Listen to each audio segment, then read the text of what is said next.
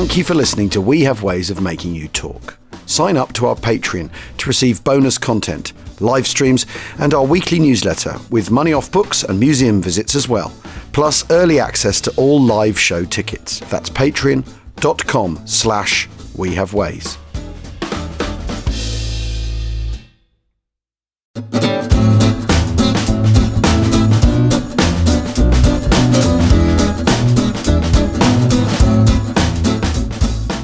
Alarm, alarm. Welcome to We Have Ways of Making You Talk with me, Al Murray, and James Holland is in a canoe somewhere off the western Scottish coast. Cold, shivering in his funny little commando cap. So we've drafted in one of our favourite contributors, Waitman Wade Bjorn, who is in Newcastle. I'm in Newcastle, yes. He's in Newcastle in his office.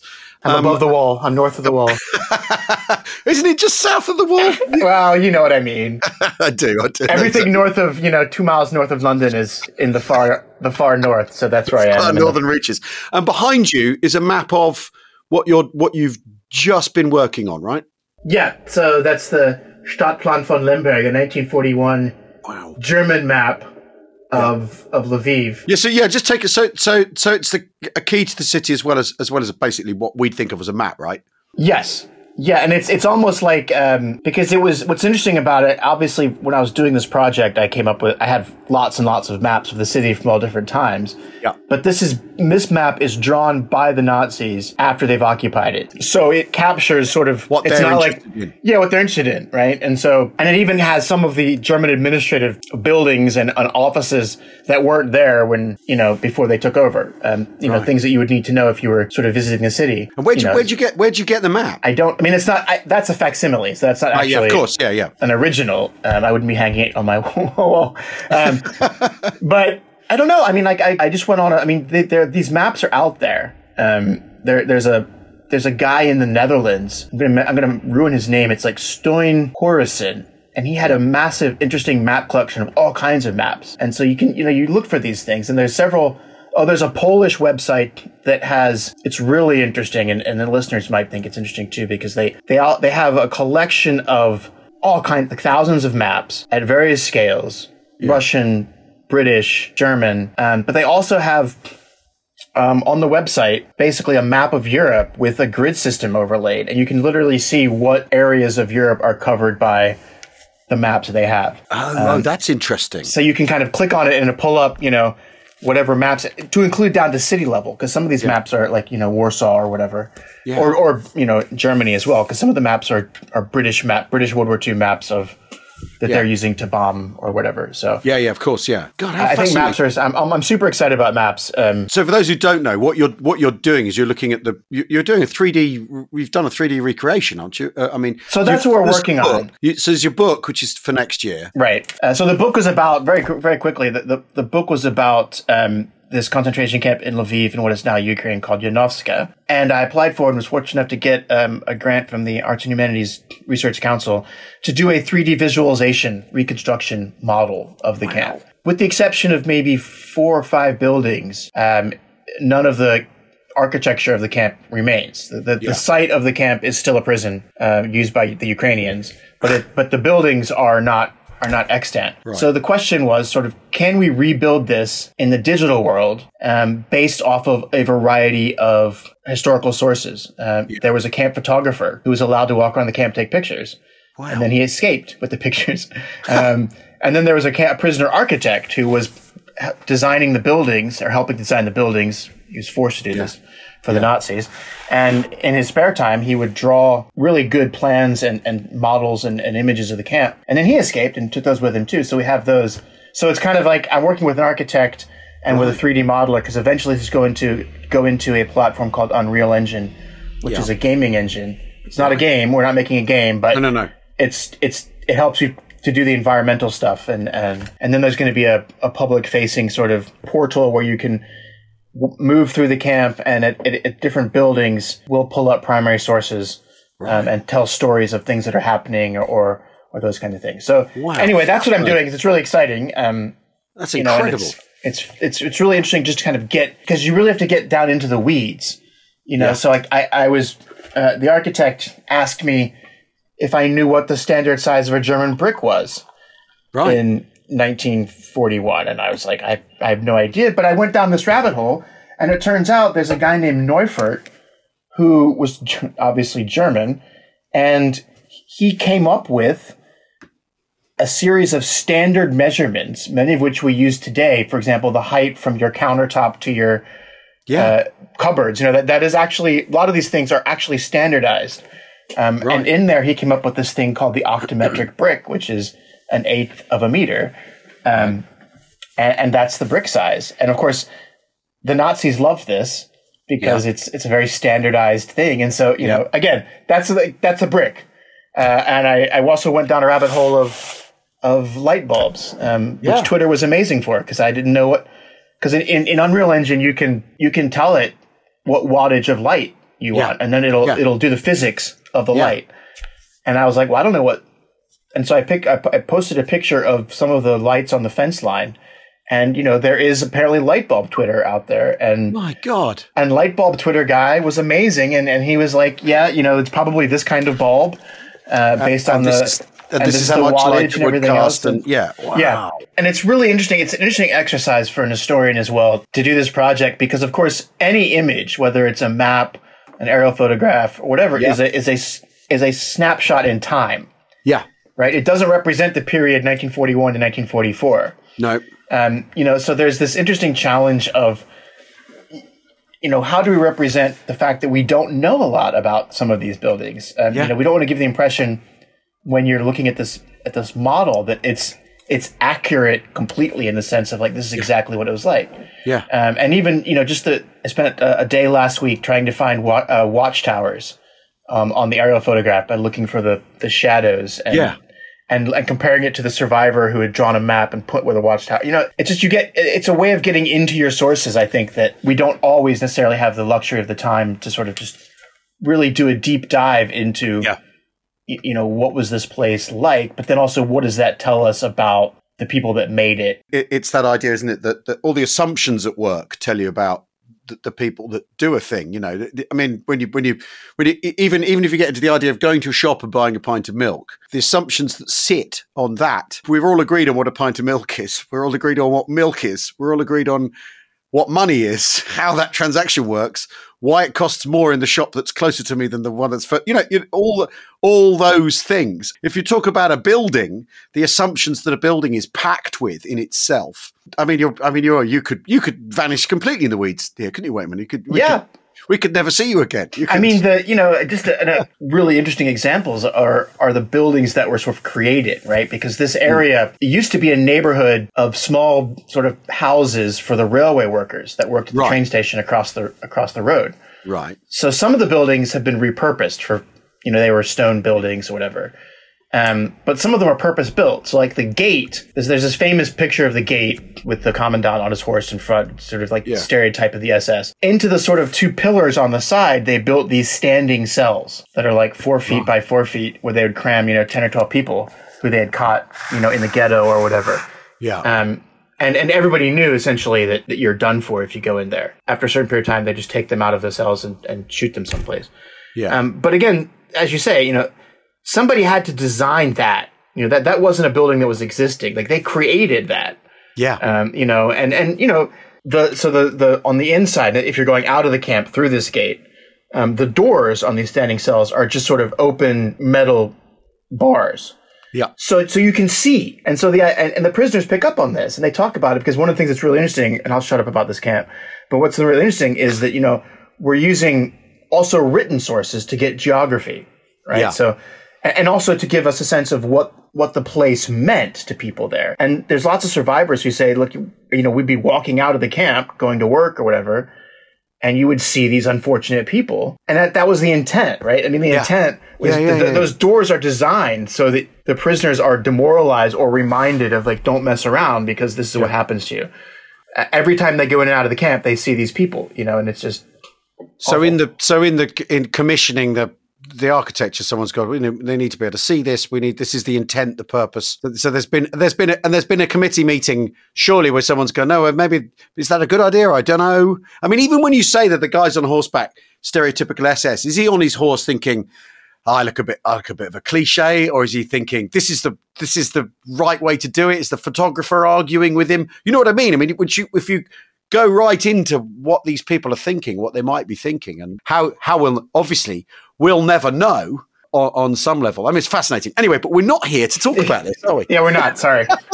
Well, no, I think this is very good. We've rabbit-holed quite convincingly. I feel like these podcast episodes, having listened to almost all of them, they don't really count unless we don't talk about the topic for the first 10 minutes or so. So this works.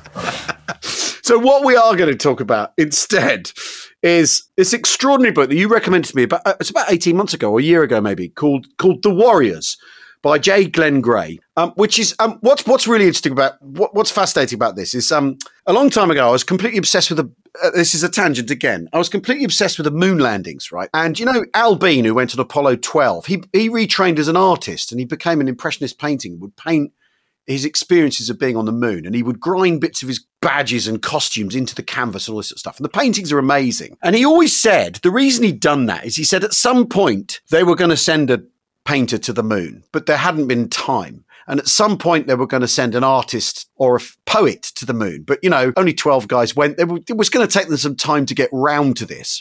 So he thought what he had to do is retrain as an artist so that there would be art that represented going to the moon. I was reminded of that because J. Glenn Gray was a philosopher when he joined the US Army, when he was conscripted. And I think, and the fact is, the US Army sent philosophers to war in a way that NASA never got round sending artists to the moon. Do you see my point here? And that's what's so brilliant about this book, about the Warriors, which is, and he's a Hegel guy. He's very much of his time in terms of his approach to philosophy from before and after the war.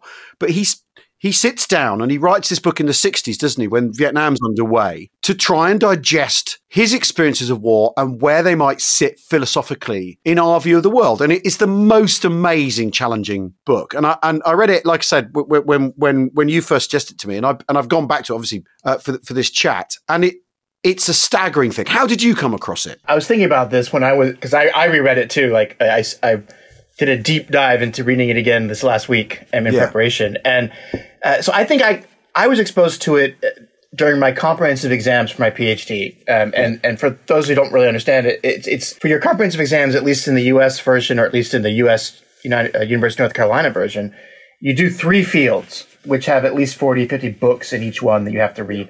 And one of them is sort of your field, so like modern Germany. Yeah. Another one is sort of your geographic area, but a different time period. So mine was early modern Germany. Right. But then my other one was the other one is sort of one you can choose based on your topic. And since my dissertation was about the German army and the Holocaust, I did a field in what's called the new military history with a guy named Joseph Gladhar, who's an amazing American Civil War historian. And the new military history essentially is a pushback against sort of the 19th and early 20th century guns and trumpets and who went up one hill and down the other. Yeah. Really looking at it more as sort of, what is the sort of social history of military, these kind of things. And this was one of the books that I had to read for it. And like you said, I think it's just a really amazing, you had a person like J. Glenn Gray. I'm sure there are plenty of him out there. Yeah, yeah. But it's amazing that he took the time both in having a diary, keeping a diary during the war that he could then rely on, and then also this sort of very deep and I think quite sensitive reflection that I think many, many people who are veterans just don't, for all kinds of reasons, don't take the time to do. Yep. Well, and he talks about that too in the latter stage of the books. He discusses even that, doesn't he? So and he covers just maybe to do his biography very quickly. Yeah. And then coming back to what he's written, because he's a super interesting guy. If you look into sort of him as a human being as well. Yeah. So in May 1941, this is the sort of part we all know, I guess. He gets his PhD in the mail, which I guess is a thing they did back then. Yeah. Congratulations, you got a PhD in philosophy from Columbia, which is no mean feat. That's a great university in the United States. And also you're drafted into the army. And so he ends up going into the army. And what's interesting is that I couldn't find a whole lot about what he did in the army prior to being this counterintelligence guy. Because he says he was in an armored unit doing something or other. And then at sometime in France, he gets a battlefield commission to lieutenant, and he does counterintelligence work. And he interrogates people and stuff. Interrogates people, you know, and Nazis and stuff. But then interestingly, after the war, right, he gets a Fulbright to Germany. So he goes on a Fulbright scholarship to Germany, where he basically begins thinking about this. But he's also imbibing all these meetings and interactions with Germans in the immediate post-war era, as well as German veterans of the war. Yeah. He meets his wife, who I didn't realize is German. Yeah, it's extraordinary, yeah. In Dresden, right? So she's from Dresden, but they both work. And I think this really speaks to part of his goal in writing this book, because it's very much, I think, in a lot of ways, an anti-war book. Yeah. But he worked at reestablishing German universities. Yeah. After the war, and he writes. I didn't get a chance to go all the way through them, but you know, being a nerdy academic, I did look them up. He wrote some journal articles about sort of the success of denazification, and these kinds of things. And then he goes home. He goes back to the United States, and he establishes the philosophy department at Colorado College, which pops up on my map because it's also where Dennis Showalter, famous military historian, taught for a very long time. So anyway, that's sort of his, you know, and it's really interesting to kind of, I took a minute of sort of, there are these sort of snippets of his personality that come through. There's an article by this guy about how shortly before his death, the guy was very nice. J. Glenn Gray was very nice in having a letter correspondence with him. And, right. You know, all of his colleagues seem to have, depict him as exactly the kind of person I imagined him to be, which is this sort of very super, super smart and observant, but understated, quiet sort of guy. The thing that's fascinating about it, though, is because there's a diary and there's letters in it. So he's commenting on his correspondence and saying, where must this idea have come from? What am I trying to say in this letter? What had just happened to me? What had I seen? And I think, one of the big subjects in the book is seeing, interestingly, and it's sort of for me was in a way the most sort of striking idea in it, because he talks about comradeship and friendship and intensity of experience and some things that in reading about this subject you may have come across before or run into, but the idea of the eye being lustful. And the lust of the eye is the thing that when I first read this really leapt out at me. And the idea of war as spectacle. And I think, I mean, you know, given that we live right now in an age of essentially Twitter is half full of things being blown up by one side or the other in different conflicts all over the world. I think he really massively onto something in that aspect. And it, you know, he says war is a spectacle, is something to see, ought never to be underestimated. There is in all of us what the Bible calls the lust of the eye, a phrase at once precise and of the widest connotation. It is precise because human beings possess as a primitive urge this love of watching. We fear we will miss something worth seeing. For me, this is the bit that, like, I wanted to talk about most, because it's so fascinating. And he talks about how the lust of the eye is sort of has been additionally satisfied by the progress of war into the sky. You know, that since conflict has changed from, you know, armies in bright coloured uniforms sort of lining up opposite each other and trying to smash each other to pieces, since on land war has become more functional and utilitarian, which is also how he talks about the change of war in the 20th century into becoming the sort of functional, material thing in which people are edged out. He says that war in the sky offers you the chance to enjoy it, basically, as a spectator. And I mean, you've been to war. I mean, is this a thing? Is this a thing you think you can relate to? Or, I mean, how do you feel about this stuff? This is something that I've had sort of an interesting relationship with when I was reading the book, because obviously, you know, it goes without saying, but obviously my year in Iraq from 03 to 04 was absolutely not World War II, and certainly not his experience, you know, of sort of, you know, unending combat, you know, and in fact, in many ways, I often have this interesting sort of, we can talk about the ache of guilt later, but sometimes I feel guilty because it wasn't as sort of violent and awful and me getting shot at all the time, and I didn't have that experience. And I sometimes I feel, in a weird way, I wish I had, but that's stupid. But he talks about all wishes, these kind of wishes and these kind of feelings so vividly. So a lot of the things that he observes as sort of universal qualities, if you will, right? On one hand, some of them I wasn't in a position to observe. So, for example, when he's talking about, you know, the various kinds of soldiers' relationships with killing, and, you know, the guy who's the sort of like the soldier killer who just wants to kill everybody, you know, and in combat, you know, seeks out sort of the enemy. I didn't have that. I wasn't in a position, but this stuff, particularly the war as spectacle that you've already highlighted. I mean, I think it's definitely into something. And it's really interesting because, like, on that same page, just below the war as spectacle, he says, how many men in each generation have been drawn into the twilight of confused and murderous battle to see what it is like? And there is something really, I think, universal about the desire to see things that you cannot see in a normal civilian existence, because in a normal civilian existence, you aren't going around blowing things up. And I mean, you know, when we were in Iraq, I threw a grenade in an Iraqi tank for no other reason than to see what would happen. It was just sitting there. It was just, you know, I climbed up on it and I dropped a grenade in it just to see what would happen. And of course, it was entirely underwhelming because nothing happened. It just blew up inside it, and there was no explosion or anything. It just, you know, and that was probably dumb in a lot of ways. And we did a lot of dumb things like that. But I think it's because you're in an environment that is permissive for doing things and destroying things that obviously is not permissive elsewhere. And what's interesting is,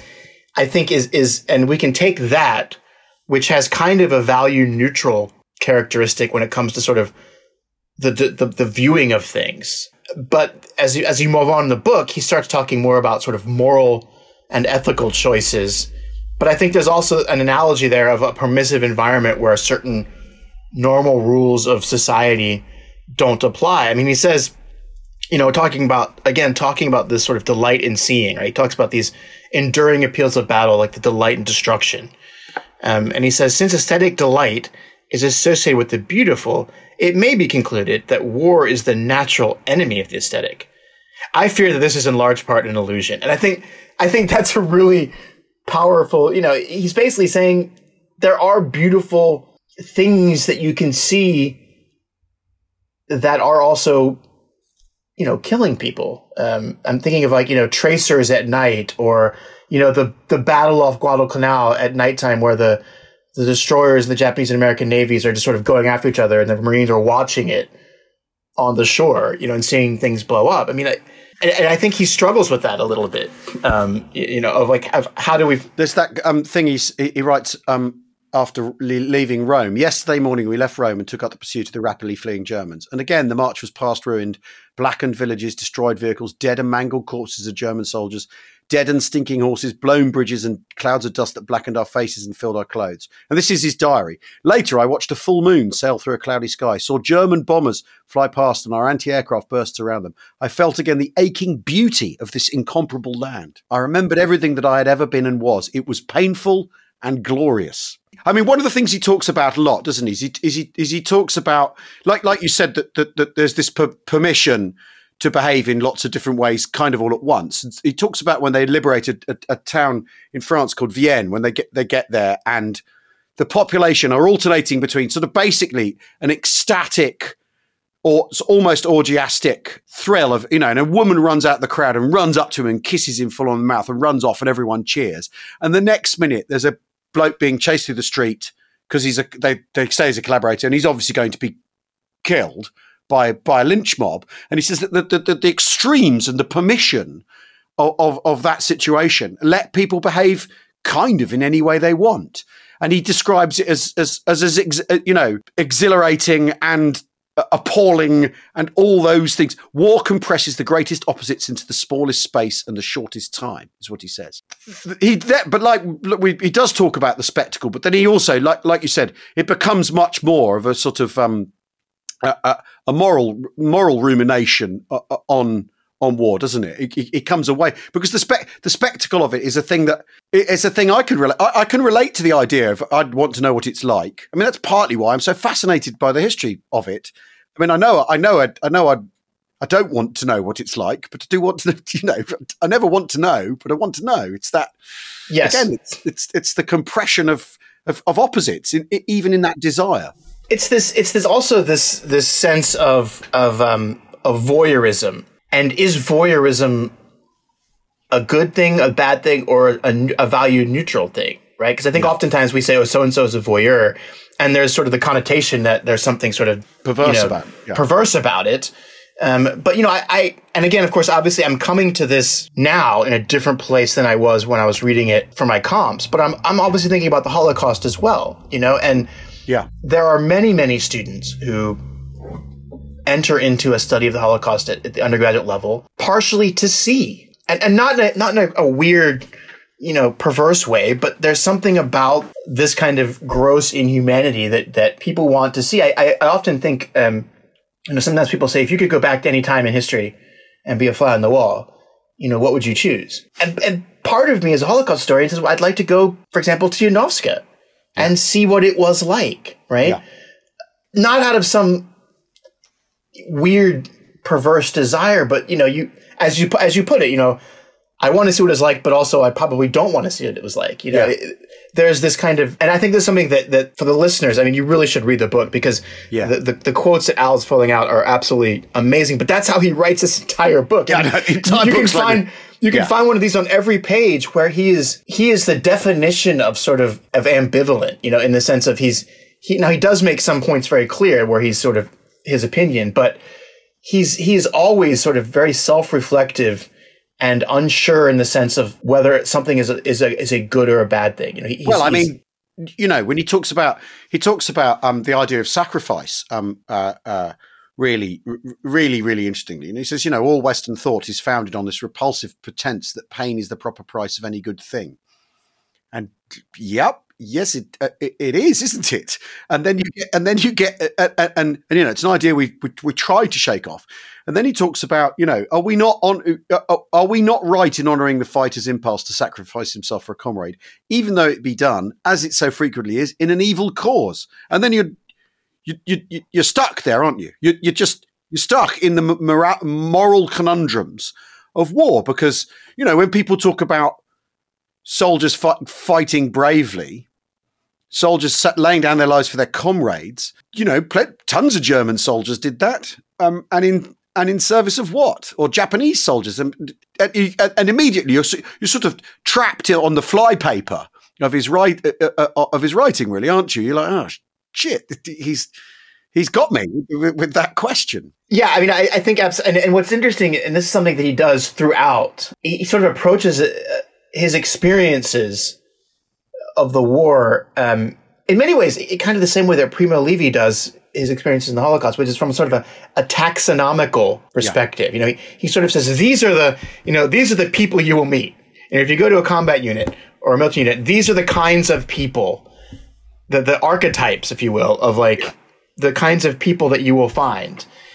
Almost without exception, none of them are sort of 100% good or 100% bad. You know, if he talks about, you know, I think we mentioned this slightly earlier, sort of in the section on killing, right? Yeah. He talks about the person who is kind of like the born killer, you know, the body count guy, the guy that goes out, kill as many Germans or whatever as he can, and then keeps track of it, you know, notches on his rifle or whatnot. And he says, you know, every unit will have this guy or people like him.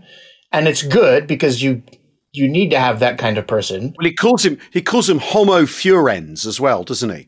But ultimately he says this guy will ultimately basically feel empty inside, and when he comes home will basically be kind of a boring nobody. And he does this with talking about basically cowardice and bravery, and in some ways I think you hit on this earlier, he deconstructs bravery in a certain sense, and sort of says that some of the people who appear to be most brave are basically just really selfish, egotistical individuals who think that it can't happen to me.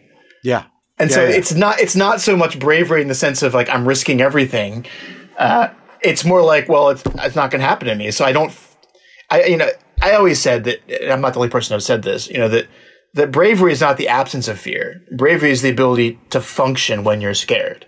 Yeah. Right. Yeah, and I think he's sort of saying the same thing. He's like, well, yeah, we see this person as bravery. And he often talks about, again, that there's this archetype of the guy who just won't get killed, like the guy you just know will never get killed. Yeah. Who's standing upright in the middle of a battle, pointing things out, Amazing description of the coming into land in, on one of his, I can't remember which D-Day. The invasion of France in the south of France. Yeah. And there's the guy smoking a cigarette, flicking the ashes in the water like he's on the Staten Island ferry.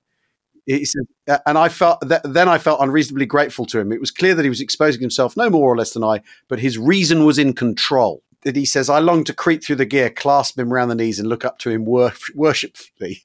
But yet the ridiculousness of such an action did not shame me so much as the fancied danger of moving from my spot. As you say, it's all written like this, and you can pull things out of it in all sorts of fascinating ways. I'll tell you what we'll do. We'll take a very quick break, and then we'll come back, because I mean, the more I talk about this, the more I want to talk about it, because we don't do philosophy on this podcast very often. So we'll take a break, and we'll be back in a second.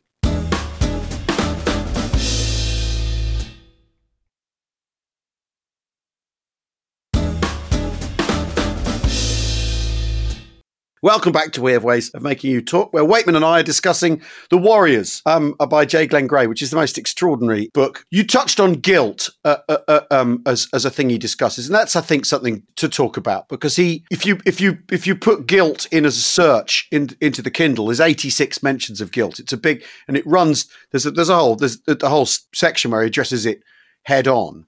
It's the most fascinating thing, because after all, with his intellect, first of all, he feels he has to define guilt before we get into whatever that might mean to you or I, and then he pushes into the when he talks about the modern mentality to marvel at the absence of guilt in others. And that sort of stuff. So what do you think of how he writes about guilt? Again, one of the things that I find most engaging with this book is the way that he doesn't preach. He sort of lays out, and he's smart. He's super smart, because he's always quoting Hegel or Socrates or somebody. Yeah. But he throws it out there as if, like, I understand that you know that too, even if you don't. But then explains it so you don't have to ever reveal that you don't know that. He's so questioning of himself. It makes it so he's not preaching, right? He's not saying this is how things are, and you should take my word for it. In the beginning of the chapter on guilt, he quotes from his own diary where it says the hardest thing is that I feel no guilt. So he's questioning himself before he starts questioning others. And I think that's one of the things that's really, really interesting. And this idea of conscience and what it is that allows soldiers, and he's dancing around the subject, but he talks about it earlier in the section on images of the enemy, about sort of the crimes that Americans committed, particularly in the Pacific, right? So he doesn't shy away from that. And what you have, I think, with this discussion of guilt is a sort of long form meditation on human psychology, right? And so he says at one point, in war itself, the most potent quieters of conscience are evidently the presence of others who are doing the same things, and the consciousness of acting under the orders of people higher up who will answer for one's deeds. Yeah. And that just sums up or in some ways previews, 20 years versus of social psychology and investigation of people in all kinds of situations committing, criminal behavior. This idea that of the group mentality and how that dampens the individual sort of responses to it. That quote goes on. So long as the soldier thinks of himself as one among many and identifies himself with his unit, army, and nation, his conscience is unlikely to waken and feel the need to respond. You know, and this is also he's talked about, you know, comradeship and you know, how units cohere and all that sort of thing, and how comradeship is the loyalty that gets you through and all this sort of stuff. So to then go, right, so here's a consequence of that, which is that it allows you to essentially wash your hands of what you've done. It's fascinating. And then he goes, I must begin with myself as I was. So as you say, he says, fine, here's I'll set out my stall, but here's how I felt about it. There's some instant with a Gestapo agent, all this sort of stuff, and it ends with him saying, "I hope it will not rest too hard on my conscience, and yet if it does not, I shall be disturbed also." So he's caught in that. I mean, it's almost catch-22 philosophical positions, isn't it? That you know, you've got to be mad to want to do this, but you can only get out, you know, going to get at it if you're mad, sort of thing. Well, and he also, I mean, what's interesting is sort of the interplay between his philosophical reflections on what's happening and what he's actually doing, because he dances around it in sort of suggestive ways. But he's kind of involved in torture. Yeah. I mean, not necessarily, he doesn't say he personally was, but clearly he's around it. He's around it. People in his unit are beating up prisoners. He's also, you know, he mentioned several examples. There's a really interesting example earlier in the book where I don't know if you remember this one. He's talking to a Free French guy, so a resistance guy, who has captured this beautiful woman who was a traitor of some kind. And he's like, yeah, she's really pretty. You know, we're going to shoot her. And he's aghast at this. Like, it horrifies him, you know, that this person has, as you sort of suggested with the example in Vienne, you know, that these sort of two parts can exist simultaneously. Yeah. But yet, you know, he then questions himself in these scenarios where, you know, he was in some way adjacent to torture or whatnot, and he didn't really do anything to sort of stop it either. No. And I think some of that's really, really interesting. And of course, I think it's also really interesting to look at when he talks about the Germans, because particularly knowing what everyone knows now, right? Because we gave the introduction, the fact that he had lived in Germany, was married to a German woman before all of this happens, it sort of does give a bit of context when he starts talking about, can we hold German soldiers accountable for fighting for the Nazis? Around that is a bit where he says, I was amazed by how many American civilian soldiers appeared to put great weight on taking the oath of the soldier, which is because after one of the sort of explanations that, about the after Hitler dies and the collapse of the German resistance is that the oath has ended and all this sort of thing. So I think it's very interesting that he talks about Americans and their relationship to the oath, their oath, in order to grant them that gap between their actions and their responsibility for their actions. And then talks about, in a more legalistic nation like Germany, where the distinction between law and right or between state justice and private morality has never been sharply drawn. So he gets into the, you know, so he's talking about, well, Americans and their oaths. If Americans are allowed to afford themselves this gap with their oath, don't be surprised if Germans do. That's a really fascinating point to bring up because in so much of the history I've read, it's all been about, well, the Germans have their oath and that's why they're doing what they're doing. How? Why won't they give up in 1945? Well, because they've sworn their oath to the Fuhrer and all this sort of thing. Yeah, but there are other oaths in operation as well. And again, he makes us think about both sides, and he makes us think about what's asked of everyone in war.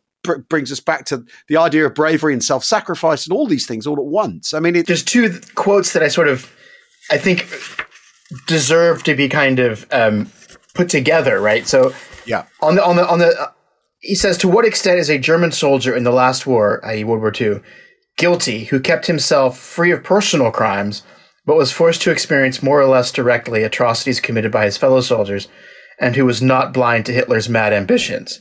And then slightly farther down, he goes, and this is one of his more prescriptive statements, the answer can only be that no outsider has a moral right to make such an accusation about either the soldiery or the people as a whole. And when I read that, I was kind of like, that's a little on point. Like, are you talking to me, J. Glenn Gray? Because I frequently sort of I'm more willing to make those kinds of characterizations, you know, and he's questioning that. But then if we go back slightly earlier, he talks about a German soldier, a remarkable story in its own right that should be a movie, about a German soldier who essentially deserts to the resistance after his unit commits atrocities in France. And he says conscience, he's talking about how and why soldiers, or really anybody, is forced to make a choice, right? And he says conscience has isolated him, and its voice is a warning. If you do this, you will not be at peace with me in the future. You can do it, but you ought not. You must act as a man and not as an instrument of another's will. And so again, even in the same chapter, there's this, on the one hand, he's saying essentially, well, it's not fair to sort of, he's wrong, by the way. He does say that, you know, anybody would have been shot if they had disobeyed, which is not altogether true. But he's saying essentially, we can't judge these people as a group. But then he's also saying, but in these people must have been, some of these people must have been this voice. And again, I think that speaks to something that is human about all sort of atrocities, whether it's genocide or the war crimes or whatever, which is that 99% of us, of people that are involved in these kinds of things, whether it's the Holocaust or the war crimes, whatever, are psychologically normal human beings. They're not sociopaths, meaning they don't lack precisely this idea of conscience he's talking about. They don't lack the ability to empathize and to imagine what's happening to that other person and how the other person must feel. And so if we take that as the starting point, then his prescriptions here and his discussions are really, really interesting, because it means that most of those people at some level have had that inside them, unless they're being acted upon more strongly by some of these other things that he talks about, which I think is something that I find really, really compelling out of all of this. And again, it's him not presenting us with the easy answer of here's what it is, and here's the right thing to do and the wrong thing to do, which gets back to, you know, this whole chapter on images of the enemy, you know, some of which is relatively obvious, but he's consciously, I think, drawing on the Pacific as an example. I mean, obviously he's experienced World War II and he's been to a concentration camp. He talks about that a little bit, and he's experienced sort of Germans, but really he's talking about the Americans in the Pacific, and what war does and what various views of the enemy do to sort of spur these kinds of inhuman behavior. Well, yes, he's very interested on that idea that instead of the enemy, they've become my enemies, that you're not fighting men, but embodiments of undifferentiated evil, which is what you're doing to I mean, the stuff I found really fascinating and really, really interesting that where he gets to grips the idea that, you know, that the enemy, while you're trying to kill them, they're essentially a material. They don't exist.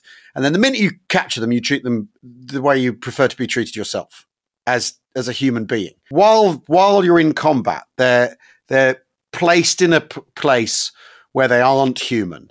And then the way he talks about what that is and what are people trying to do by doing that, trying to sort of, again, keep their conscience clear. And obviously there's the reciprocity of it, that the hope is that you'll be treated humanely if you're captured. Sensible rules require, according to this code, humane treatment of a surrendering enemy who a few minutes before was intent on destroying your life and who probably succeeded in blasting life and limbs from numerous soldiers under your command. Such reasoning appears to be crystal clear to a professional mind. And he's saying, how could that possibly be? It's just so interesting the way he tackles that, because that's after all one of the sort of, supposedly in the Western way of war, that's what we do, isn't it? And yet you can find plenty of examples where that isn't happening. Yeah, I mean, this is one of the really interesting portions of the book as well, because he talks about in this section on images of the enemy, which we've been sort of talking about, you know, these various different ways of viewing the enemy, and the one that you sort of highlighted is the professional soldier who sort of. It's all a game, essentially. Yeah. You know, that you know, the enemy is the opponent, but it's really all about how can I best, you know, marshal my pieces on the board and win the game. And then he talks about some other sort of more emotional, you know, the enemy is like the devil or subhuman, etc. But one of the things that I thought was really interesting is precisely this moment that you've talked about where, okay, the enemy is this evil, subhuman, inhuman force bent upon the destruction of, you know, mom, dad, and apple pie and everything great. Yeah. But then all of a sudden they're captured and they're just a guy, you know, and he says, you know, what this does to people who have the prior sort of mindset, you know, the enemy could not have changed. They must reason. So quickly, from a beast to a likable human being, thus the conclusion is nearly forced upon them that they have been previously blinded by fear and hatred and the propaganda of their own government. Yeah. You know, which is a really kind of a subversive thing for, you know, the greatest generation to say. But, you know, he's talking about this cognitive dissonance that you pointed out of like all of a sudden, you know, that's a guy who wants a cigarette or that's a guy who needs to go to the bathroom or whatever. And it's just a person. And that it breaks down this idea of sort of this sort of caricatured, cartoonish vision of the enemy, which then leads to this place. I'm curious what you think. I'm still trying to sort it out in my head. Yeah, he talks about this idea of purgation, right? This idea that there's actually a benefit to having that extreme emotional trauma of recognizing your enemy as human. Because in some way it lets you work through that and kind of remain human yourself. Whereas the people who just are like the soldier killers or the ones who just live for war or view the enemy as this, you know, completely inhuman thing, they don't have that opportunity. And they're somehow damaged by it as a result. Yeah. Well, he talks about the incident of in the Pacific where they find a single Japanese soldier. Don't they? These guys find a single Japanese soldier and they basically use him as a live target. And I swear there was a scene in the Pacific, the movie, the miniseries Pacific, where they did exactly that. Exactly that. Anyway, yeah.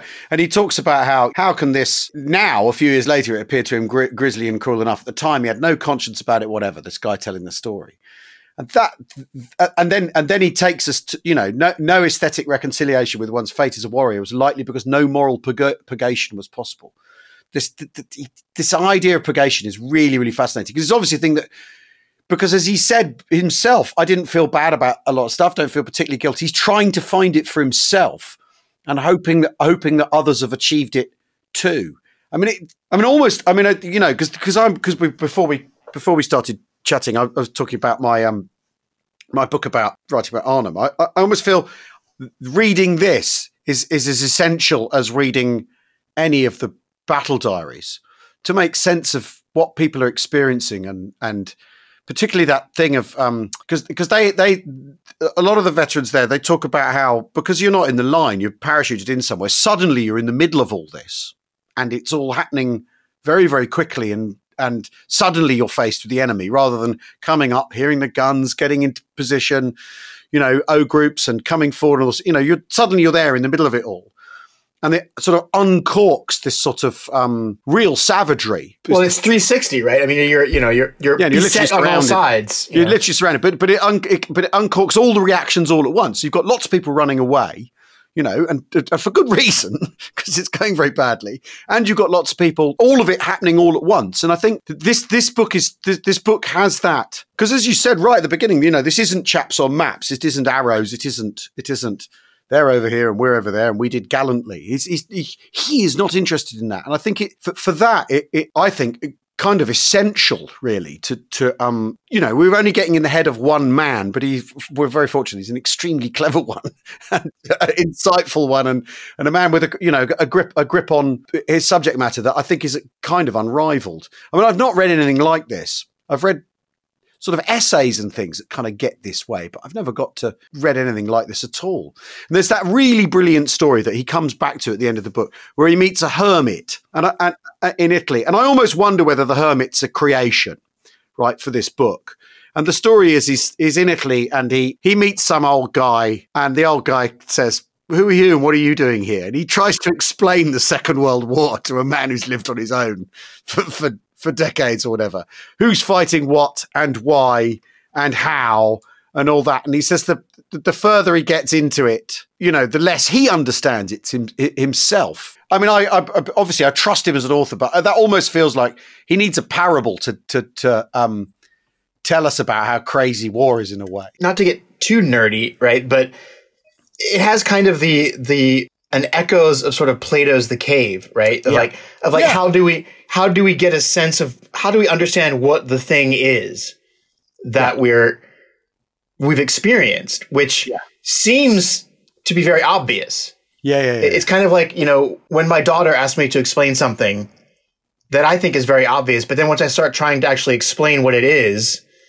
it's actually quite complex to break it down into its constituent parts for someone that isn't familiar with that thing. Yeah. And I think that's kind of what he's doing with The Hermit is like, well, you know, how am I explaining why there are British people fighting Italians who are also fighting Italians in Italy? You know, this doesn't make any sense to me. Yeah. But I think that's, as you point out, I think that's an allegory for the whole thing, for, you know, him trying to make sense. Because I think, you know, one of the questions that one might have when you read this book, sort of what is he trying to do? Yeah. What's the point of this? Part of it is, you know, this, as I said, I think this is very much an anti-war book because it speaks basically to what we would call today sort of psychic or moral injury. Yeah. You know, that soldiers experience, whether it's, you know, through the sort of horrors of combat or through, you know, having to engage with civilians or engage with, you know, potentially, you know, criminal activity or their guilt, etc. But moral degradation and brutalization, and that's what he's talking about. And he says essentially, and I can't find it. He says it a couple of times, but he says the only thing we can do is love more. Which, if you had read that from probably literally anybody else, you'd be like, yeah, what a bunch of baloney that is. You know, what a sort of Hallmark card. With when you read Gray say it, you're kind of like, I get you, man. Like, I see what you're doing. You know, like he's basically like the only thing that can prevent this happening again is to be the reflections that he's reflecting in the book, which I think is, I mean, I'm a deeply cynical human being and a deeply sort of sarcastic person. Yeah. And I'll be the first to sort of say, oh, whatever, man, like make love, not war. That's nonsense. Yeah. But you understand what he's saying when he says that, you know, he's sifted the options, hasn't he, for you? He's done he's not landed that on you like the Beatles saying all you need is love. He's gone through all the other options and all the consequences and tangents that war and the experience of war, the brutalization and the necessities of war. Because he talks about, you know, he says, if it's necessary to do this. And these are questions that are completely alive right now. After all, you know, like what do you do in order to defeat your enemy? I mean, what can you do? What are you allowed to do? What should you do? And what does that say about who you are and what you mean to yourself and what your society represents? And, you know, just all the Loic stuff, you know, these questions are completely madly alive right now. And this idea that he mentions a couple times, you know, that civilians, like the farther you are from the front or the actual sharp end, actually the more bloodthirsty and sort of intolerant you become about sort of what you're doing. And it's interesting because I can't find but at one point he says, with regards to kind of the general criminality or the general sort of making bad choices in war, that our generation, meaning the greatest generation, meaning his generation, is not particularly different than anybody else's, which I think is really interesting given sort of the mythology that has developed over the past 70 years about this group of people. And one of the things that that struck me as well, just to throw out there, is we haven't talked about it a lot because the love chapter is kind of covers a lot of ground. Yeah. But he talks about, I think it's really, really, really poignant about how comradeship is really not that great. And how, you know, it's much better to have a friend. And yes, the difference is, you know, and it's so true. And I've seen this other places where, you know, he says essentially that, you know, in the moment, in the war, you're like, you know, my buddies in my unit, no one can ever be as close as we are. Like the bond that we have is this unshakable, you know, shared experience. No one will understand it except for ourselves. But then actually, he's like, I never really saw these people again. I never hung out with them. I never really wanted to hang out with them. Yeah. And I think he says, I think it's in this book, he says, and when they do hang out, they basically need to get drunk to kind of re-experience that comradeship. But that really, it's not the same thing as a really solid friendship, which involves a lot of give and take and self and criticism of each other and challenging each other. And I thought that was a really interesting thing because he basically says just because it's forged in extremity doesn't give it value necessarily. He says yes, it's a thing, and the loyalty of it is, but a lot of the loyalty that surrounds comradeship is being generated by an army to get you to do what you want, what they want you to do as well. That it's imposed rather than natural. We could talk about this forever. We recommend everyone find a copy. It's easy to get hold of, and it's on Kindle certainly. Waitman, I'm afraid that's all I've got time for. Oh, we can't cover the entire. We can't cover the entire book. You. As the children's reading show in the United States used to say, you know, and to learn more, you'll have to buy the book. There we are. You will have to read the book. Yeah, absolutely. Yeah. It's been an absolute pleasure chatting with you. Thanks for coming on. Thanks for having me as always. We should do this again. We should do a little book club thing. We don't need Jim butting in. Well, we didn't even a PS. We didn't even mention the bizarreness, which is the fact that Hannah Arendt wrote the foreword to this volume, which is just like what, like and his relationship with Martin Heidegger, who had obviously some questionable Nazi ties as well. But we'll leave that for another time. Thanks everyone for listening. We recommend The Warriors by J. Glenn Gray. It's been a pleasure talking to you, Waitman. Thanks everybody. Bye bye.